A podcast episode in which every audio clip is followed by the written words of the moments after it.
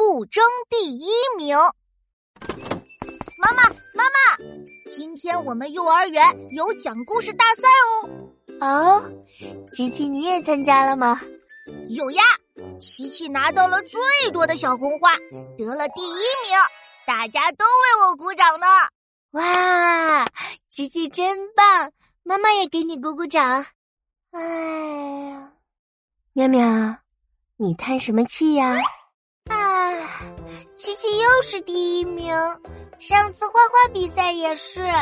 可是，琪琪拿到第一名不是件好事吗？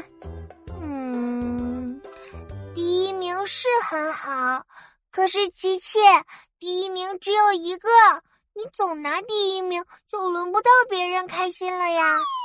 哦，你说的有道理，那下一次我拿个第二吧。让别人也开心开心，琪琪你可真大方，好东西就应该一起分享嘛。